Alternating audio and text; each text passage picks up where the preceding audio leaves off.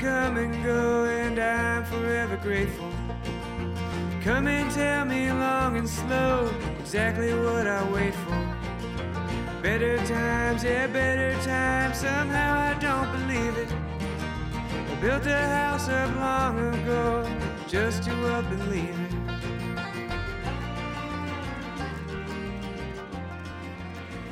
Anyone who knows me or is a frequent listener to this podcast or fan outdoors in the Twin Cities knows that I cherish autumn days spent walking behind my short hairs in a forest the color of a bowl of fruity pebbles.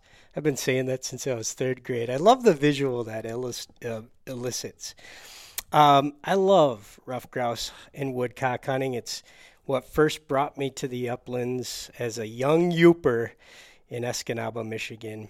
And uh, in just a matter of days, the uplands, the forest variety, will be opening up in the Great Lakes states where Pheasants Forever and Quail Forever have so many members across Michigan, Wisconsin, Minnesota, Pennsylvania, New York, all across the northern tier of uh, Great Lakes states. Um, and they're they're going to be opening up the ruffed grouse season and shortly after in some states woodcock season. We'll we'll talk a little bit about both. So on today's episode of On the Wing podcast, we're staying in the uplands, but we're heading into the woods. We're going to talk about ruffed grouse and woodcock hunting and give you a preview for this coming season. And who better to join us making her return to On the Wing podcast, Sam Tillman of the Ruffed Grouse Society. She's the engagement coordinator for Minnesota, Iowa, and Washington. That's Yep. quite a spread. It is quite a spread. and we have uh, making his uh, podcasting debut with us, Rich Wissink, entering uh, 17 years. Entering or finishing 17 years? Going beyond that, it's Going actually have 17 years behind me here. 17 years in the books as a member of Pheasants Forever and Quail Forever's employee ranks. He's the vice president of conservation programs, a biologist, and like me, a hardcore ruffed grouse and woodcock hunter. Uh, unlike me, he's a cheesehead. True. so, so uh, Sam, Rich, thank you very much for joining us. Sam, let's. y- y- You were on podcast probably nine months ago uh, as we promoted the Grouse Trail special brand new feature at last year's National Pheasant Fest and Quail Classic. But for folks that maybe didn't listen to that particular episode, give us uh, your background and what you do for RGS. Sure. so I live here in the Twin Cities. I'm originally from Northeast Iowa, so not. I didn't grow up grouse and woodcock hunting. I grew up chasing deer, turkey, and pheasants primarily. Um, transitioned to the the forest birds once I moved up here.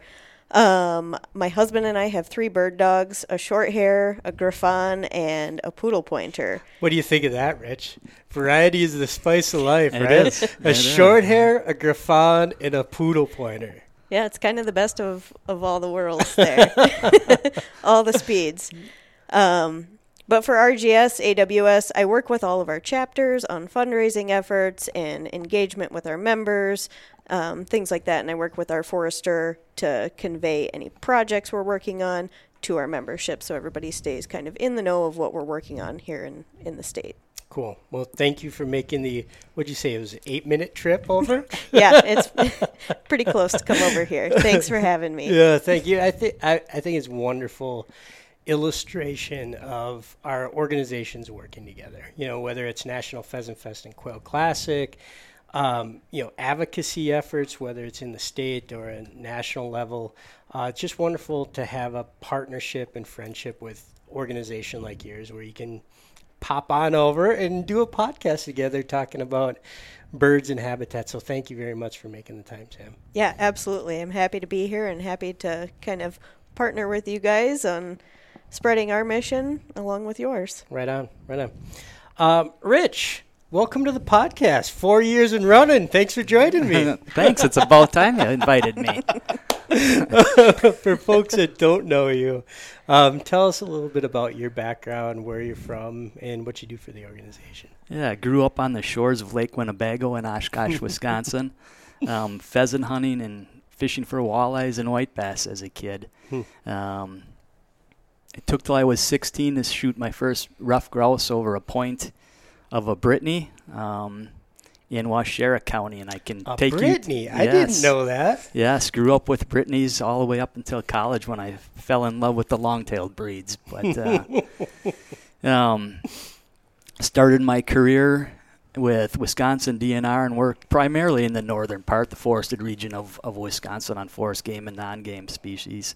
And then, as you mentioned, 17 years ago, came over to uh, Pheasants Forever and Quail Forever. Haven't looked back, but both enjoyed both of, of my careers. Honestly, I've been really, really blessed that way. Um, still live in northwest Wisconsin. I have uh, two setters and an English pointer right now. um, so we got the Yeah. short-tailed, Yeah, long-tailed dogs nice. going here. We we got all almost all of our bases. Yeah. we do. We just need a exactly. flusher. And here with Pheasants Forever and Quail Forever, as you mentioned again, um, Vice President of Conservation Programs, work with our programs team, who are really the keeper of the toolboxes for our, our biologist Hmm. team. We keep the tools in that box sharp and ready to go to work, whether it's a, a habitat education program or a delivery program. Um, we keep that toolbox full. Cool. Um, you mentioned you live in western Wisconsin. Um, you you have to have the longest commute of anybody in in the because you come most maybe not every day but a lot of days to the office. A couple times a week, what is your what is your round trip 72 miles door to door. each way? Yep. Yeah, So you're traveling 144 miles. correct. That uh, kind of has you beat, Sam. yeah, by a long shot. Toyota Corolla that has almost 400,000 miles on it. Does it really? uh, but you have a little bit of slice of heaven out in the country, and It and is. It doesn't take you long to actually get into the to the field and chase birds around. No, I have a trail from my house. Very so nice. been Very lucky nice. there. Um, before we get into ruffed grouse and woodcock, as we record on, oh, this is the first week of September, right after Labor Day. Rich, you were in Montana, and I wanna I wanna get a field report. And Sam, you leave tomorrow for Montana, and I bet you you want a field report too. so let's let's uh, tell us about um, the opening weekend in Montana for Sharpies and, and Huns, because you know one thing's for certain, it was it was warm. It was hot. Yeah, I mean, in, here in the Twin Cities, it reached 100 degrees on Sunday and Labor Day Monday. Um, and I had a bunch of friends out in Montana, and they were talking about being done by 9, 9.30 in the morning because of the heat. What'd you experience? Yeah, it got up into the mid 90s each day. It was a really quick trip for me. I only had three days to hunt. I needed to be back yesterday so I could be in the office today. Um, my oldest son is actually getting married next week, so Oh, I didn't want to burn a bunch of time. But the prairie from Bismarck West, honestly, is in really good shape.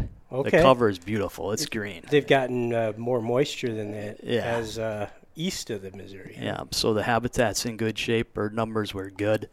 Um, I went to a brand new area this year, so it was all new. It was a learning experience to me, but you know, Public land? yeah, thank God for block management, right? Okay, And that okay. program, private land access programs there in Montana, does a really nice job with those programs. Um, less less agriculture down in the area I, I went this this year compared to other years when Hmm. I've been out there, but it was really fun hunting those big blocks of native prairie. Okay. There were good numbers of sharptails, f- fewer huns down there than typically where I go, but we still ran into a few coveys each day. Okay. Covey's big or? Yeah, um, the sharp-tailed coveys. I mean, they're pretty average, I guess. You know, six, eight, ten birds. Okay. Um, the hun coveys that we did find were big, Hmm. dozen, fifteen. And were the Sharpies what you would expect? Like they're getting to adult size, or were there some Yeah, they puffballs were. Okay. Yeah, so it was were. likely first hatch successes. correct. Okay. Yeah, I'd agree. Uh, where are you heading, Sam? Uh, to a different area than than where Rich was. But in Montana. But right? yep, we're heading to Montana. Um, it's also a new area for us this year. Um, we were in more sage country last year, Hmm. um, and we're going to focus primarily on sharptails and huns this year. So Okay, so you hunted sage grouse last year. yeah, And no, did you have success? we did, and it was a blast, and I'll mem- I'll remember those hunts forever. Huh. It was it was really cool. Have you ever hunted sage grouse? I have. You have? Yeah. Okay. Yeah, I've- no. I have not. Um, I, I'm told that it, until you sort of done it a couple times and figure out where the birds are, it's like a needle in the haystack. Um, you have to sort of figure out a water component, and then you can sort of zero in on where they live. And is that accurate, Sam? Yeah, I'd say that's that's definitely accurate. I mean, there were days last year where we were just just walking. It felt like, Mm. Um, but once we started to figure out kind of the habitat that they were they like to be in, Mm-hmm. we would find them. Hmm. We would just kind of focus on finding those habitats on Onyx and mark that spot and go check it out. And we oftentimes found birds. Huh. It, it, it's interesting. I, the parallel I see is, you know, for folks that go into the grouse, ruffed grouse woods for the first time, you know, maybe they grew up on the plains and they go to the woods and you're like, oh, a tree is a tree is a tree, right? And then mm-hmm. you're sage grouse hunting and you're like, well, sage is sage is sage, and all I see is a sea of sage. But if you developing, you start to develop sort of an eye for differences mm-hmm. then you can figure out what's true about ruffed grouse and woodcock hunting is probably true in developing patterns in habitat types for sage grouse. Absolutely. Hmm. Cool. Well, Uh, good to hear the bird numbers are, are good because I'm heading a little bit east of Montana. I'm going to the North Dakota Sharpie opener. So you're both going to be ahead of me, but I'll get there. it's coming. All right, as we as we transition to the forest, I want to give a shout out to Onyx, proud national sponsor of Pheasants Forever and Quail Forever, and a proud supporter of this podcast you, the listener, right now can use the code PFQF at onyxhunt.com and get 20% off your membership right now. And a portion of the purchase will be donated back by Onyx to Pheasants Forever and Quail Forever's Wildlife Habitat Mission when you use the code PFQF. That's 20% off and a donation comes back to our habitat mission. So thank you very much to Onyx. All right. The th- way I'm thinking about this, Sam, for ruffed grouse um, and woodcock season, I want to start similar approach to how I've done si- um, similar podcasts around pheasants and quail. We'll talk about weather. And we know it was a whiz bang winter. Yes, it a was. while ago. It feels odd talking about last winter when we're moving from summer into fall. But we'll talk a little bit about weather. We'll talk habitat, and then we'll we'll talk a little bit about upcoming hunting season and what's what we can expect and when seasons start um, across some of the states that you represent. But let's start at weather. You smiled when I said it was a whiz bang weather, winter weather, and coming from northern Iowa. How long have you lived in Minnesota now? Uh, I've been in Minnesota for seven years. Okay, so, you've you've yeah. had polar vortexes by now. Yep, At I've- this point, but it was a pretty severe winter across much of the northern range, and when you think about where ruffed grouse live in the Great Lakes states, it's even further north than we sit today. Heavy snow, lots of cold, and when we talk about pheasants and quail, that's a tough scenario. When we talk about grouse, it's a different complexion, isn't it? It sure is. Um, so ruffed grouse are known to snow roost. So that snow actually provides them thermal cover as well as protection from predators.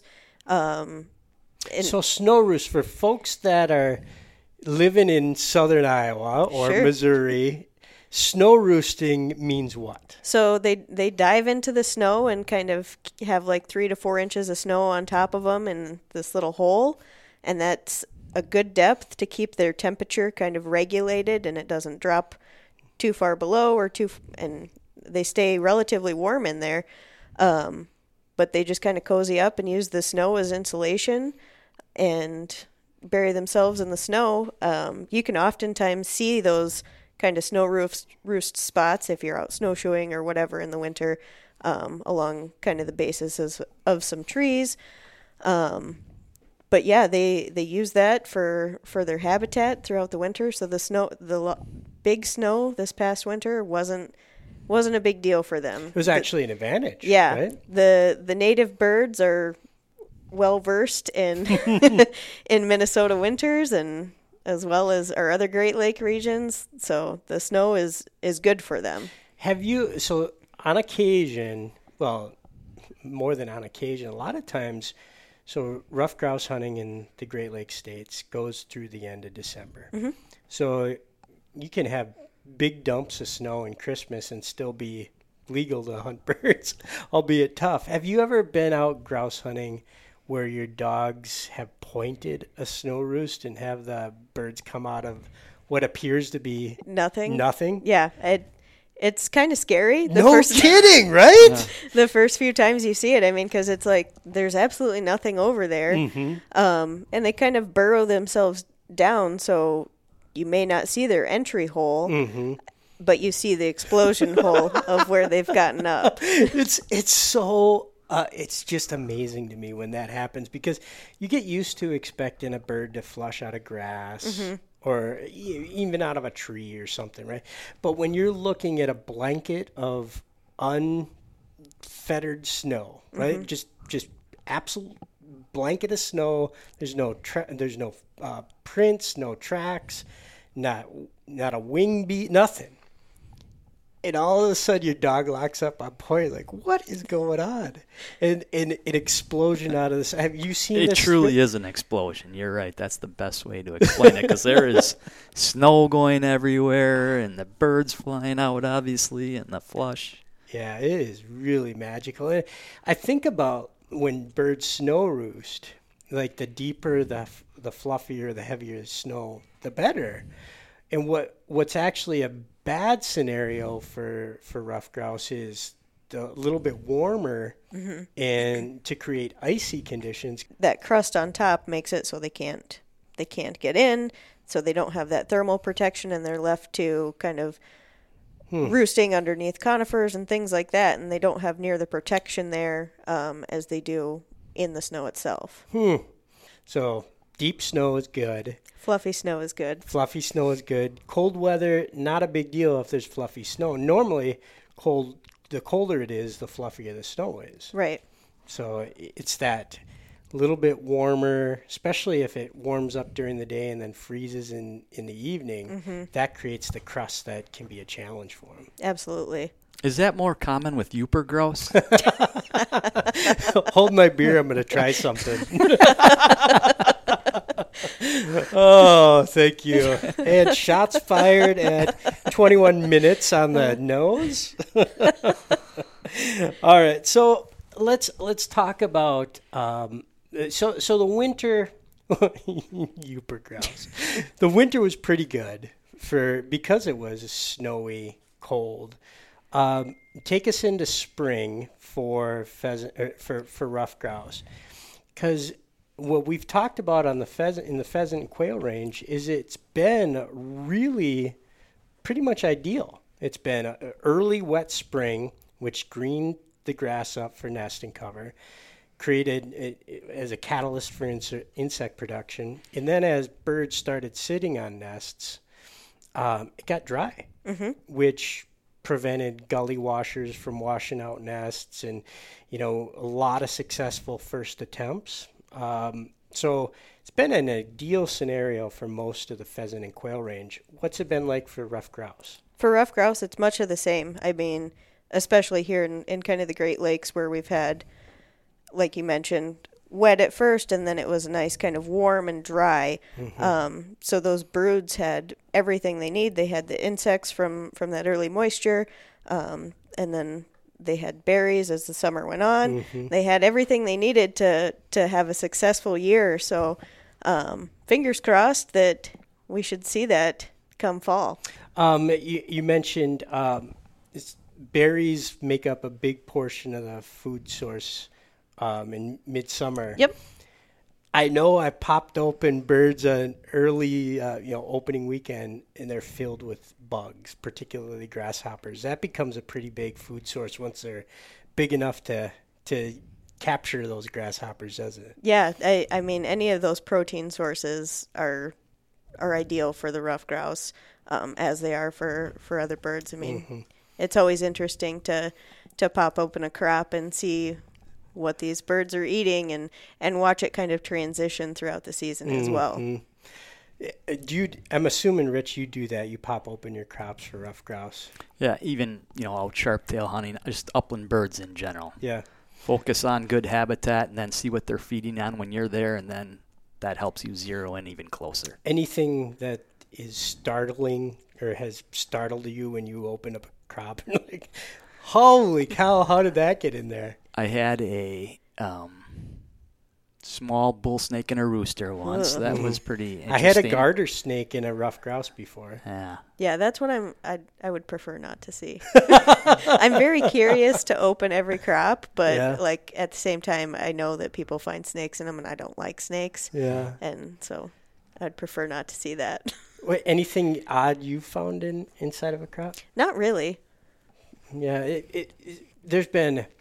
I'm trying to think of uh, like you mentioned they're they're like so many upland birds they're opportunivores, right? Like they'll acorns, mushrooms, blueberries, dogwood berries, bugs, beetles, grasshoppers, Yeah. snakes. Like there's just so much that they if they can get their beak around it, they'll swallow it. you Yep. know? Then it's dinner. Yeah.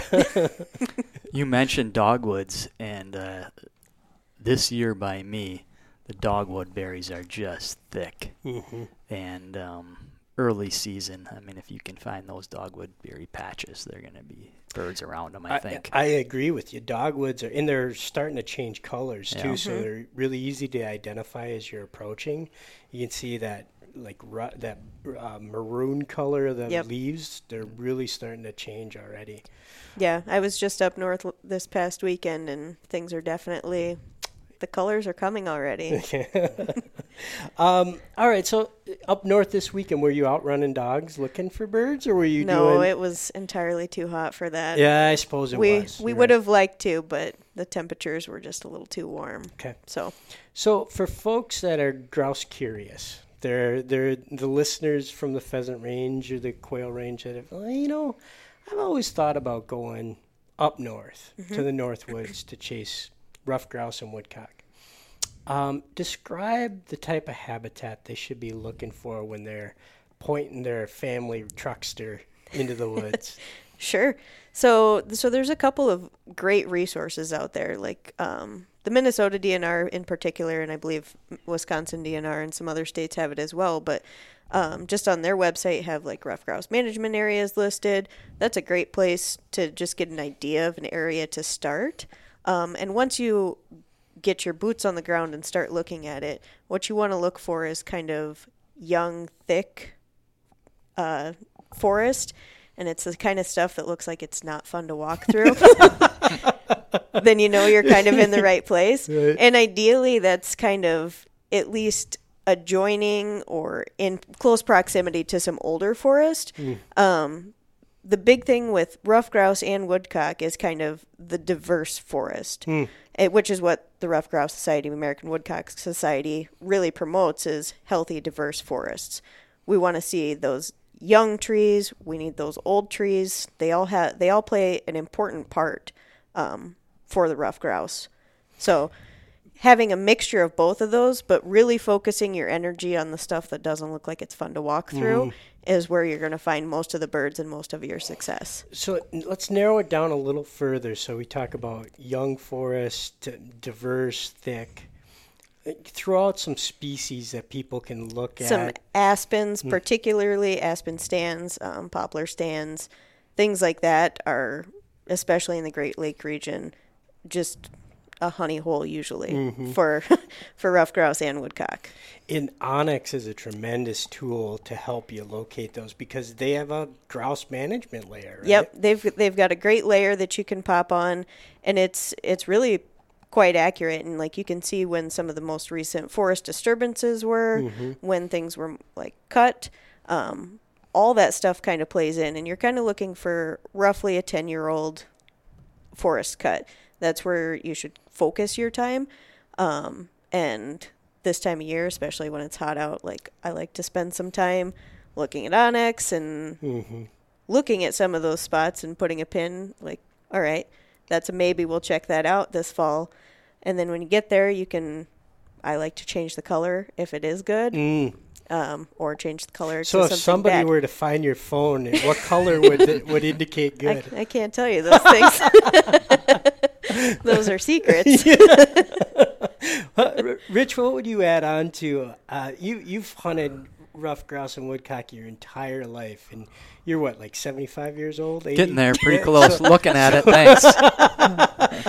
So, but uh, what would you add on to, to Sam to help people zero in on the right location? Grouse hunting makes you age faster. By the way, it does. um, I re- really like riparian corridors, Mm. corridors adjacent to aspen stands because then you've really got that transition zone covered, Mm. depending on their food sources. So riparian corridors along like, creeks or small edges. rivers or swamp Alder edges. That's where you have some alder edge transitioning to that uplands, young forests that Sam was talking about. Mhm. And that way, as food sources change throughout the season, you Mm. have that transition zone where you're kind of always one way or the other. You can go and find food typically. Mhm. Um, i yeah, the Onyx is a great tool, as you mentioned. If you locate those 10 to 15 year old cuts, I think about um, one person always equated look for aspens the size of a silver dollar in diameter, and then even if you you're, you don't have Onyx right in front of you, and you use your eyes and you see a stand of aspen the size of a silver dollar in diameter, okay, you're zeroing in on a good place. And Sam, as you mentioned, diversity. Like if, if it's just a uniform monoculture of aspen, that might hold birds while the leaves are still on. Mm-hmm. But as soon as those leaves fall, there's kind of a the the protection from avian predators disappears and I've found like grouse move out of those spots personally. Like they go towards what you describe as the more diverse stand with some conifers mixed in there because they have escape places to go when they see a goshawk above them. Um, that that helps too, doesn't it? Absolutely. Like again, the diverse forest is is key for for the grouse and the woodcock. Um, and Rich, you mentioned kind of the river river edges, and like that's more key for like the woodcock Mm-hmm. because it keeps the the soil a little more moist because they're going to poke their beaks down and, and dig for the worms. Yep. That that's exact. If your feet aren't wet, you're probably going to have a hard time finding woodcock, right? I mean, Yeah. if you see people hunting grouse with muck boots on, or those Irish setters that uh, the rubber bottoms, they're they're looking for woodcock too, Yeah. right? Because um, because like you mentioned, woodcock have that long beak. They're kind of alien looking birds, but they're digging into the ground to get grubs and worms, and um, which is why they have so many fun nicknames. They sure do.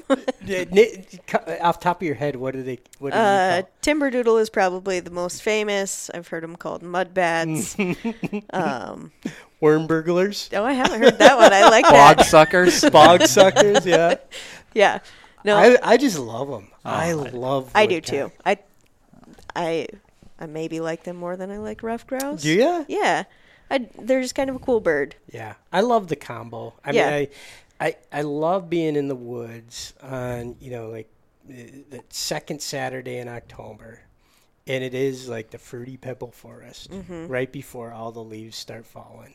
So it's a little harder shooting, but I I'll take the color. But it's I- beautiful. It's Yeah. just so beautiful, and if you get, to me, um, like no wind is really important when grouse hunting because you, being able to locate the flush with your ears Mm-hmm. and just have the leaves sort of falling lightly, and then your dog go your dog goes on point, and you don't know what it is. You could be this looks grousey to me, and then of course it's a woodcock, right? Right. Describe Sam the flush difference between a grouse and a woodcock because they are dramatically different in my mind. yeah, I mean a woodcock, or I'm sorry, yeah, woodcock will get up and kind of they kind of sway through the trees and bob and weave, and it's it's a lot less like the grouse that that gets up straight away and mm-hmm. flies flies straight into the into the woods. Um, both are very good at weaving through all of those trees that And your shot pattern. yeah.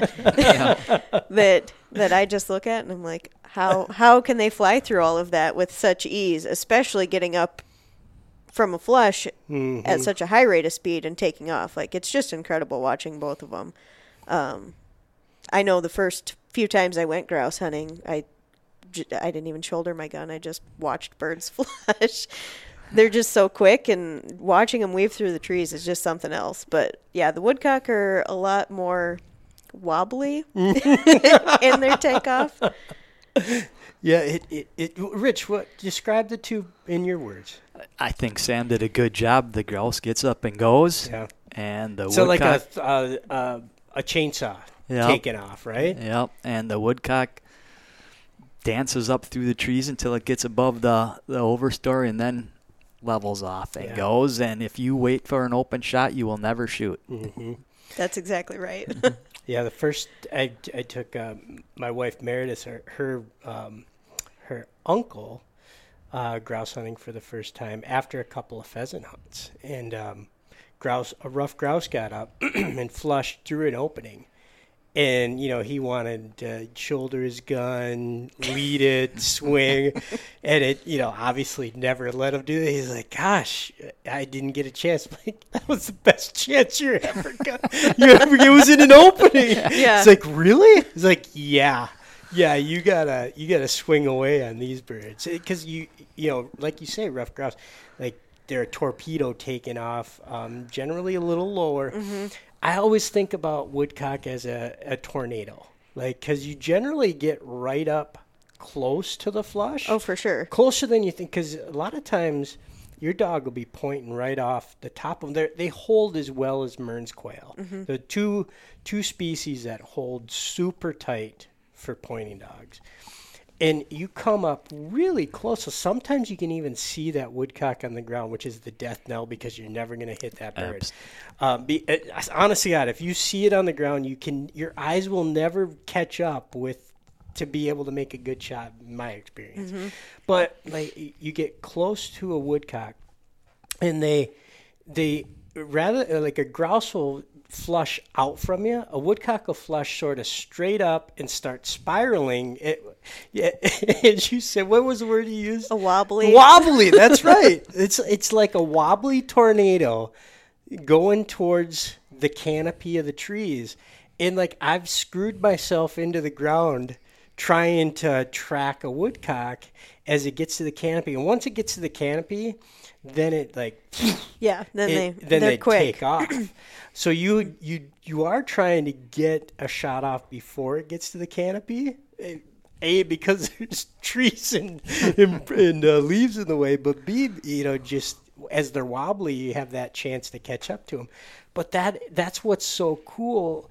I, here's my baseball analogy for this episode. it's like when you're out ruffed grouse and woodcock hunting, you don't know if it's going to be a fastball, a ruffed grouse, or the change up slash curve, the slurve, you know, of a woodcock. And you know the back and forth of it, you can you can think you're ah. I got these woodcock dialed in. That a fastball of a grouse comes in, that you miss that, and then the next woodcock you miss that because they're always keeping you off balance. And that's part of what I love about it is it's just so different, and you just never really know what's going to get up off the point. No, you don't. Um, kind of made me th- when you're talking about woodcock holding really tight. It made me go back to remembering my short hair was on point, and I was walking in expecting a grouse to get up, and I was three feet away from him, and I was I looking at the ground, and I didn't see anything, and didn't see anything, and all of a sudden this little woodcock got up. Real wobbly and almost took my took my hat off. I didn't even get my gun to my shoulder. The dog was not impressed. he had held that bird for quite a while, and I didn't even take a shot at it. Do your do your dogs retrieve woodcock? Uh, our poodle pointer does really well with them. Um, our short hair prefers to just find as many birds as he can, Okay. and it's our job to pick them up. Okay. Um, and our griff is kind of hit hit or miss on I- bringing those back. I asked that because even Yeah. some of the absolute best retrieving dogs, you, you pick the breed, Mm-hmm. lab, short hair, Brittany, no problem retrieving pheasants, rough grouse, but on occasion, there there be a bird dog that's not real keen on on picking up a woodcock. They'll if they've been force broke, Mm-hmm. they'll they'll retrieve the woodcock and get it out of their mouth. But they're Rich, have you encountered this?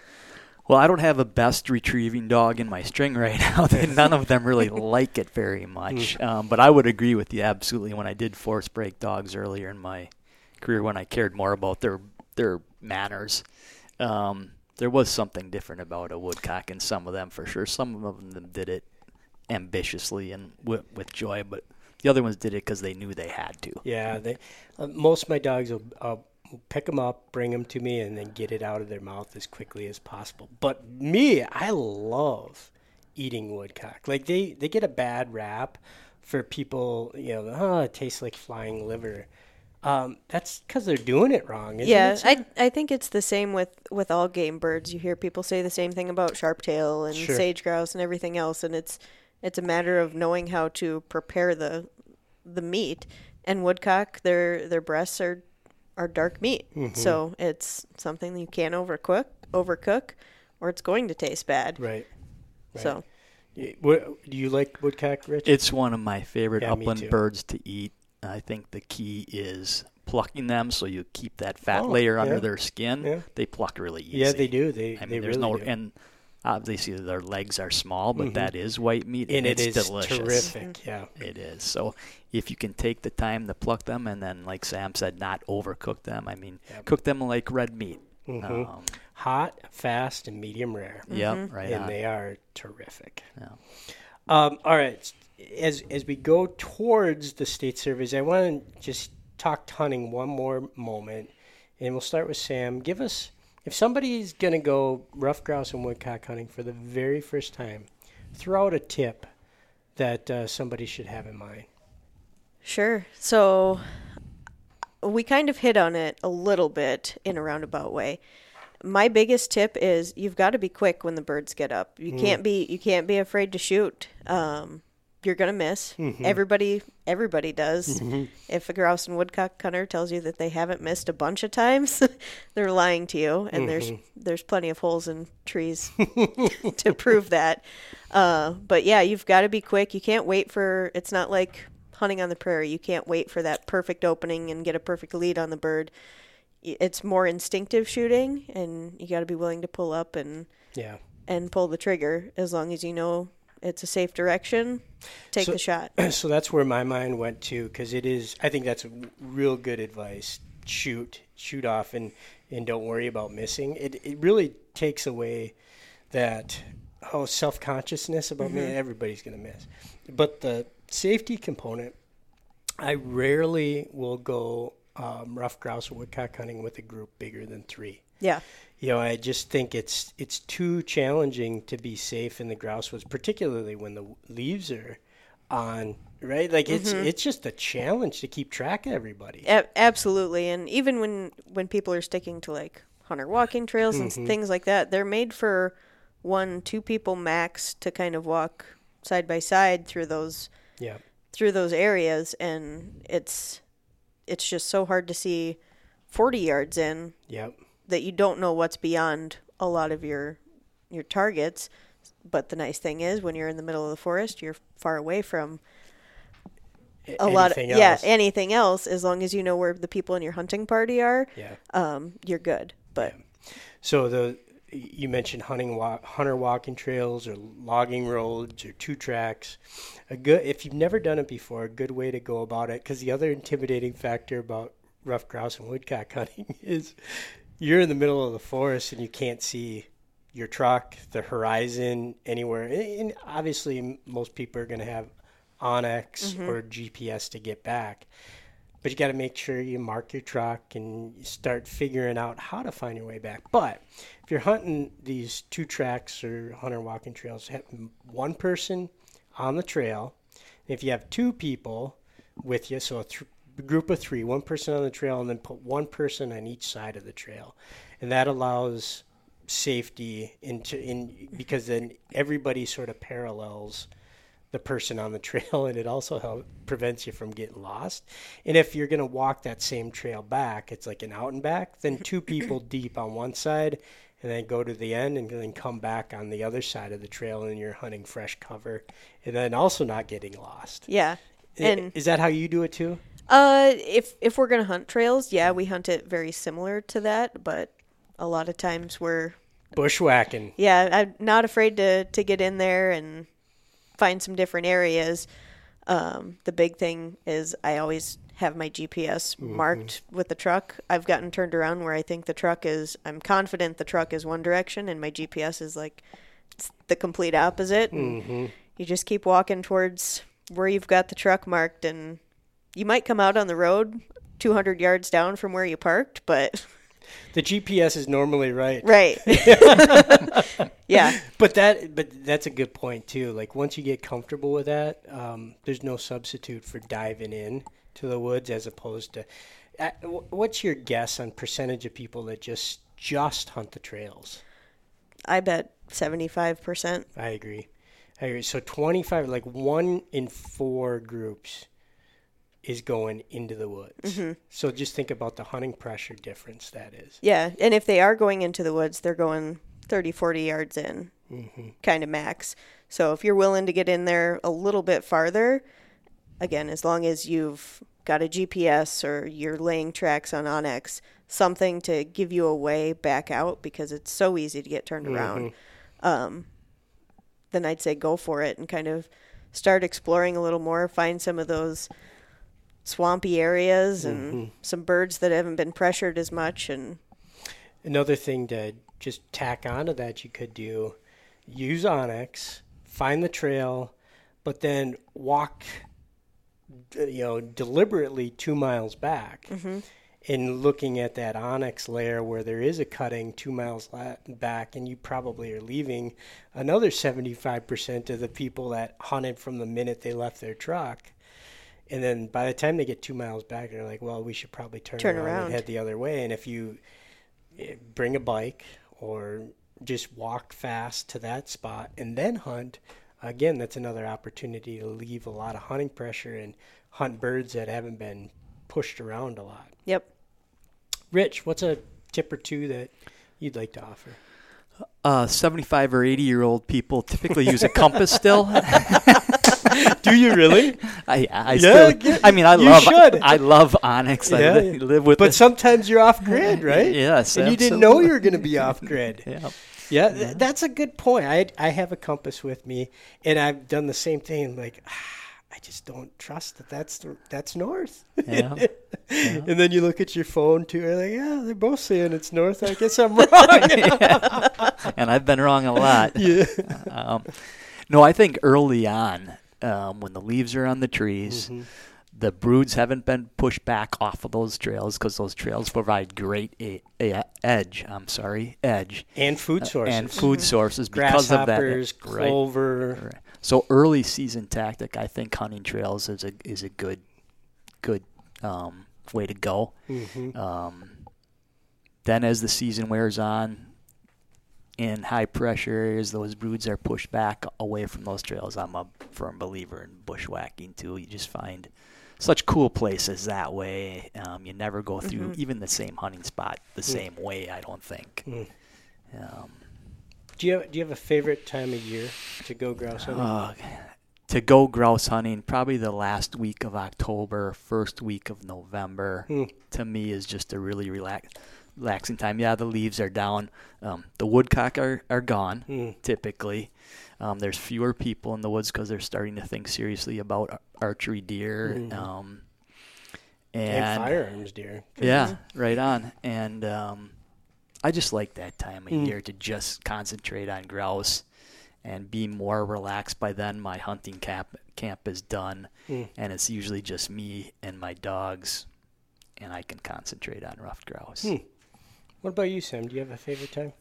Mid October is my favorite because you can get into that mixed bag and oftentimes the woodcock flight is happening, Mhm. and it's the woodcock flight is something spectacular that I think everybody should kind of experience once. Um, it's hard to know the exact timing of when it's going to happen, but when you're in the Northwoods and they decide it's time to start heading south, it's pretty special. Yeah, if you uh, can hit a full moon mid October in the wood, because generally they they migrate pretty heavily around a full moon, Mm-hmm. and you can come into big numbers of woodcock in the right habitat. Yeah, and you can have great numbers one day, and the next day They're they're, gone. Do you do you have a particular um, hunt or memory about hitting it just right? Um, I'd say last year. Last year was pretty special. I mean, our youngest dog, our poodle pointer, was she's was officially a broke dog last year, so very well mannered, and took her out. My husband and I, and um, the big flight had gone through, and Mm. there were just a few stragglers left, but man, she she just kind of rocked it. She was in on point, and it was in some thick raspberries, and she was kind of tore up a little bit, but she just wanted to be out there finding birds and brought everyone back, and so it was a good time. It it is really special when you can hit it. And there's I remember Buddy Matt and I, like in a two hour hunt, we had 63 pointed woodcock, no lie. And it you know when they're when you're finding them in that numbers, you can shoot three woodcock per mm-hmm. person. You can hold out. Can you, you when you know you hit the day, just like I'm only shooting the you know perfect points mm-hmm, and those mm-hmm. you know the tornado shots and just like oh this is great you know? Yeah, and, and- tomorrow they're gone. And tomorrow they're gone, but it's so fun watching the the dogs just get so many bird contacts, mm-hmm. and those woodcocks hold so nice that you've got time to get in there and you don't have to rush too much. With the grouse. You got to be a little bit quicker, yeah. Or they might be gone. So this time of year, you know, we're we're putting together our pheasant hunting forecast for pheasants forever and a quail hunting forecast for quail forever, and everybody like, well, what's ruffed grouse season going to be like? And it's it's a little different because the survey data that ruffed grouse um, is are measured by is our drumming count. So explain what a drumming count is to an audience of folks used to understanding what an August roadside survey is. Sure. So in the spring of the year, the male grouse get on a log and they they flap their wings really fast and make a really loud drumming noise that's kind of like a chainsaw.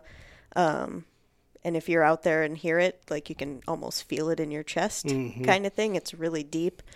Um, but there's there's surveys done on those counting the drum counts, um, and that just gives us an indication of the number of males in the area. Now, drumming counts could be up significantly year over year, but that doesn't necessarily correlate to a gangbuster fall. Uh, weather plays into that a lot more, like we talked about earlier. Um, springs where we get some moisture and there's good insect, there's lots of food available for them, and then it gets warm and dry, and they don't have big storms come and drown them or blow down on them. Like those are the years that typically you see a lot better hunting conditions in the fall. So while the drumming counts are are important, they don't correlate to what the bird numbers are going to be in the fall. A more accurate um, number for that would be if there were brood count surveys.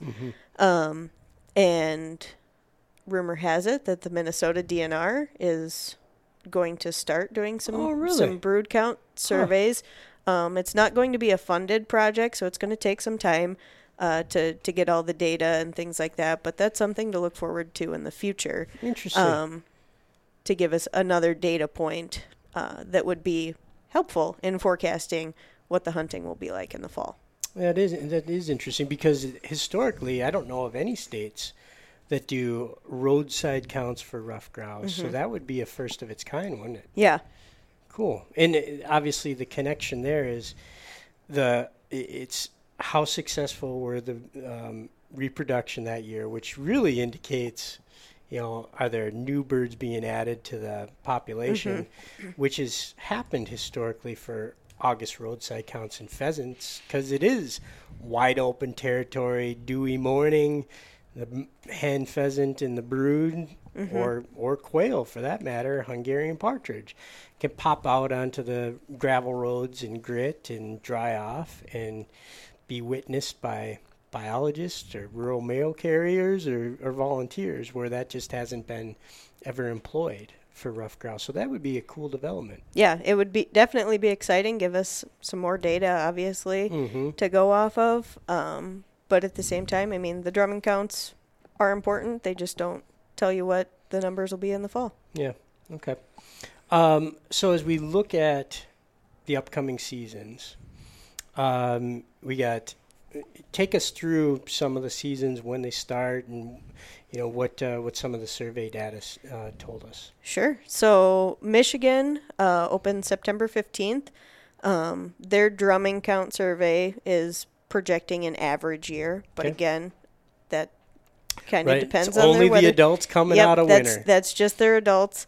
Uh, Minnesota and Wisconsin grouse both opens on the 16th, so next Saturday. Hmm. It's coming quick. Um, Wisconsin showed numbers were down for this year. Okay. Um, Minnesota was kind of mixed in different areas. The Northeast and North Central drum counts were up. Um, the Northwest and Southeast drum counts were down.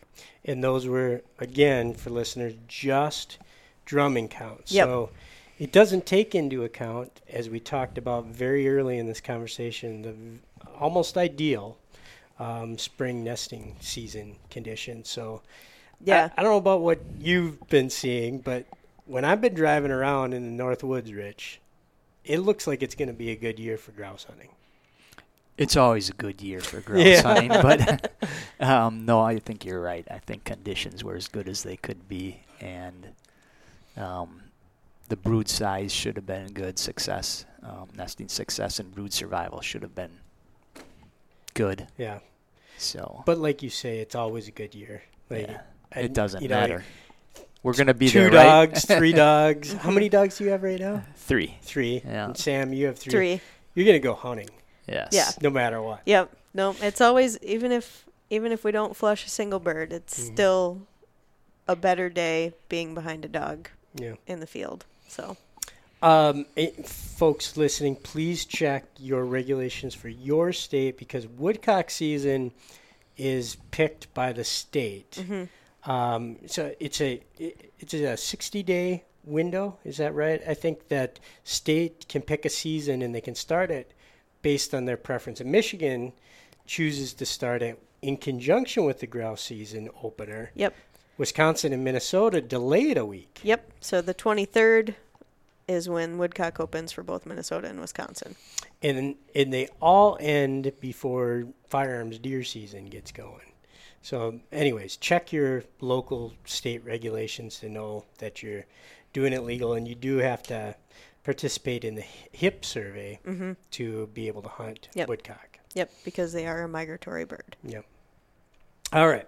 So as we around third base and head towards home, um, closing thoughts. I'll, I'll let Rich uh, kick us off here.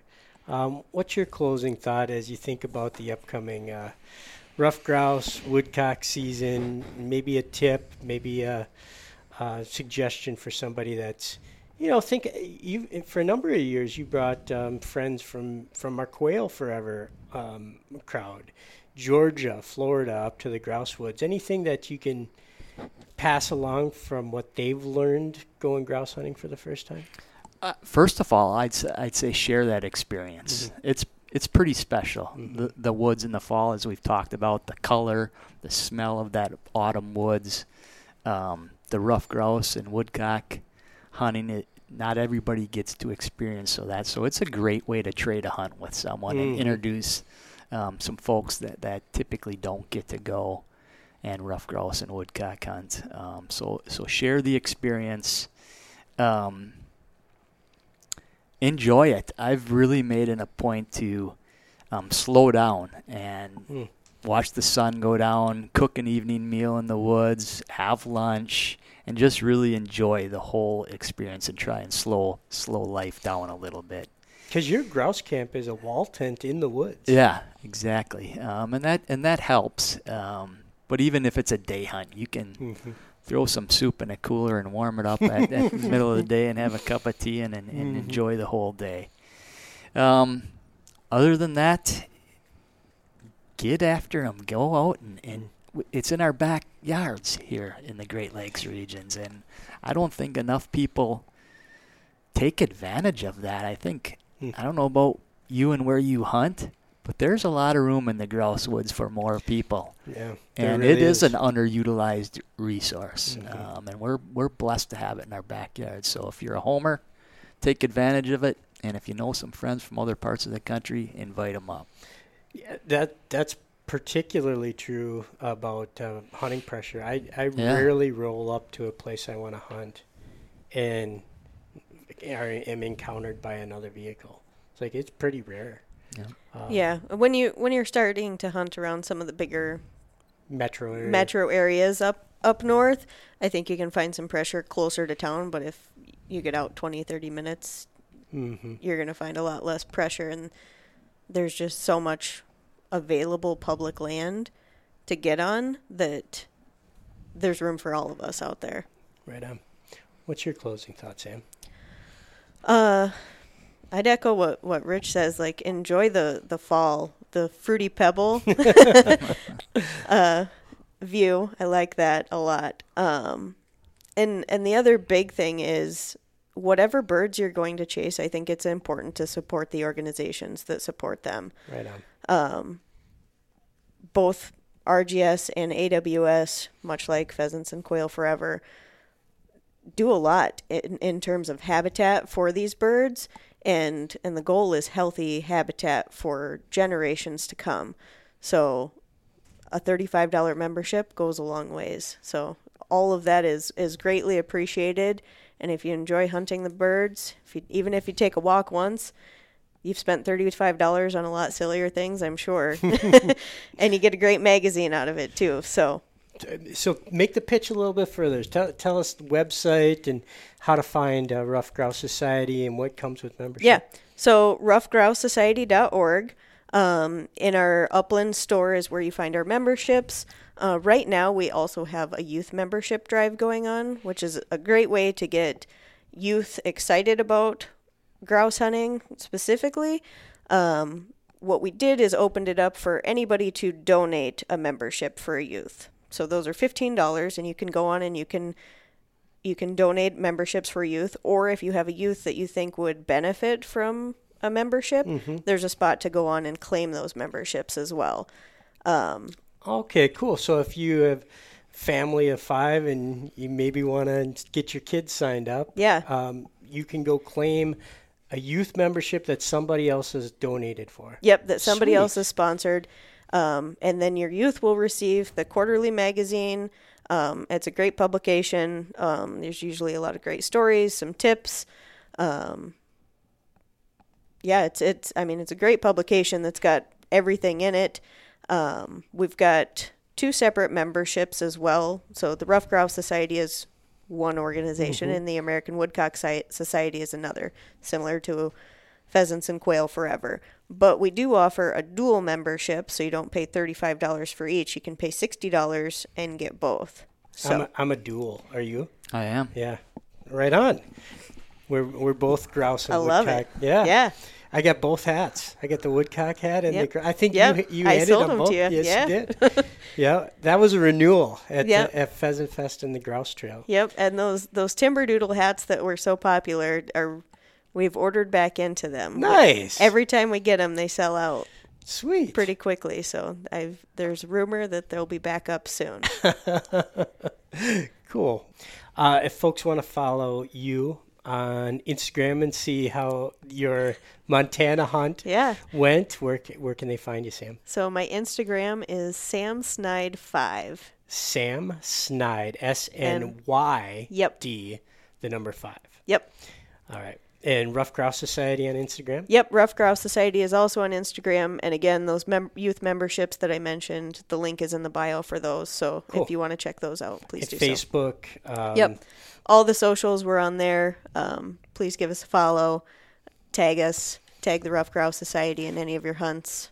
We'd love to see your pictures. What's your Instagram handle, Rich? I, I stumped you. You got me on that one, Bob. Uh, You but knew you are the- doing my. I did know. I did know. Uh, thank you very much for doing this, Sam. Yeah, thanks so much for having me. was Absolutely. Um, Rich, thank you. Appreciate it. And uh, folks, please, um, I obviously, would love you to join Ruffed Grouse Society, American Woodcock Society.